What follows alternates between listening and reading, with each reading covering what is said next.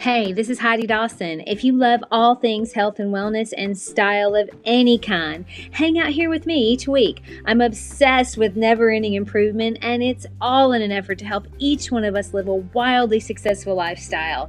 Subscribe today so you don't miss a thing. Hi guys, welcome to episode 271 of the Wildly Successful Lifestyle Podcast. Thank you so much for sharing episode 270 about relationships. It really seemed to resonate with you guys, and I'm super glad about that, so thank you. I think relationships are one of the most important things in our lives. Our relationships with other people, it's a really big component in shaping our overall attitude. But you know what else shapes our overall attitude? It's a huge component in that anyway. Our relationship with ourselves. When I was 17, I was a senior in high school, and unbeknownst to me, I was nominated for Miss Senior and also nominated for the homecoming court, which would be the homecoming queen is decided by the football team announced at the homecoming football game. That's how it was in our school anyway. But if you've been listening for a while, you know I was raised in a pretty strict religion where we were not allowed to associate with people that were not part of our religion, and but we still had to go to public school, which was a lot of fun.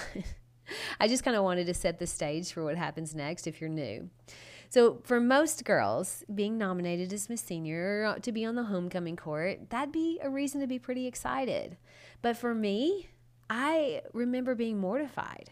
Like, how was I supposed to explain to my parents that I played no role in being chosen for that? I didn't lobby for it. I had no idea it was even a consideration until it was done. I didn't consider myself popular. I wasn't allowed by my parents or the religion to go to parties or football games or hang out after school or on the weekends with the kids. So I had no idea that I'd been voted Miss Senior, let alone nominated for the homecoming court.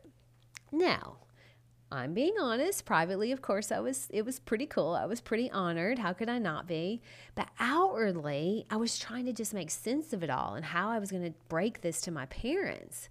I mean, the Miss Senior thing was done, but homecoming court was a whole other ball game. I mean, that was announced at a football game, and you have to ride in the parade, and the whole thing, none of which my parents were going to let me do. So I had to get up the nerves to tell them about this. And I know this all kind of sounds foreign because most parents will be proud and say how cool it is and what an honor, but not mine, because the religion has pretty strict stances on just about everything.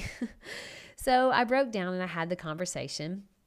And ultimately, it was decided that Miss Senior didn't involve me having to do anything extracurricular. It was basically just a picture in the class yearbook. They didn't like it, but what were they going to do at this point? But homecoming court was a problem. So my dad told me, you have to tell them you aren't going to be part of this, and you got to remove your name from that nomination. Well, I figured that was probably what was going to have to happen, and I did not want to do that, but I had no choice. So I go and I hunt down one of my friends on the football team, and I tell him, hey, I'm not allowed to be considered for this, so take my name off the list or whatever you do. Now, I don't remember the whole conversation because I was so embarrassed to process it, but I'm sure he was probably like, okay, whatever. Or worse, he probably felt sorry for me. Anyway, so that was handled. Okay, that's not the hard part of the story. The hard part came when I had to deal with the conversations that came from the people in the church because of me being nominated for these awards. Like the one, even my dad, he sat me down and he said, you're pretty, but you're not that pretty. He was trying to keep my feet on the ground. We'll come back to that, I promise. But another lady in our church pulled me aside and said, you know, you getting those awards, that's not something to be proud of. It's not something that we're impressed by. Okay, what do you say to that, right? At 17, how do you handle that? For me, it was just also confusing and embarrassing, and I'm being honest, a little cool, because I was actually really honored that my classmates thought that of me. I mean, how could I not be, right? So why am I telling you this story? Well, I think it's kind of interesting. But also, when my dad had that talk with me about being pretty but not that pretty, I remember feeling hurt, but I also remember it not destroying my confidence. You know why? It's because I knew where it was coming from. I mean, what dad says that to his daughter, really? My dad isn't a monster, quite the opposite. He's awesome. But he was also very, very scared of where all that could head. In his own way, he was simply trying to keep my feet on the ground and also manage expectations of the other members of the church who were watching all of this with judgment. So a lot of the conversation had to do with fear of what all this could mean for him and his position in the church, but also fear for me and what it could mean for me. He simply wanted to clip my wings. He didn't want any of the attention to go to my head, and now maybe I want more, or now I get more attention from people outside of the church. And the same goes for the lady that told me I wasn't impressing anyone with these awards. She wanted to clip my wings because confidence and interpersonal power, that doesn't really jive in a religion that holds everything together with fear. Now, I understand that my father was doing the best he could with the tools he had. Clipping my wings was the best he could do at the time to manage his world. But I knew where it was all coming from. It wasn't about me. What someone else thinks or says, it's never about me. It's always about what they have going on, what their insecurities are. When you know that, it sort of blunts the power of the insult or the comment or the advice. The same goes for everyone. People will attempt to clip your wings, but you have to learn to fly anyway. There's the new female CEO of the Life Coach School has a really cool story. She started her career working for a law firm as a legal secretary. And someone very early in her young career tried to clip her wings. I mean, she had a goal of becoming a lawyer, and everyone in the office knew that. She was really strong at everything she did. So one day, the partner of the firm called her in his office, and she was really excited because she had been really making a name for herself, so she thought. And he had gone to the University of Miami Law School, which is where she wanted to go as well. And so she thought, oh, okay, he's going to offer to mentor me in becoming a lawyer. No, that is not even close to what he did.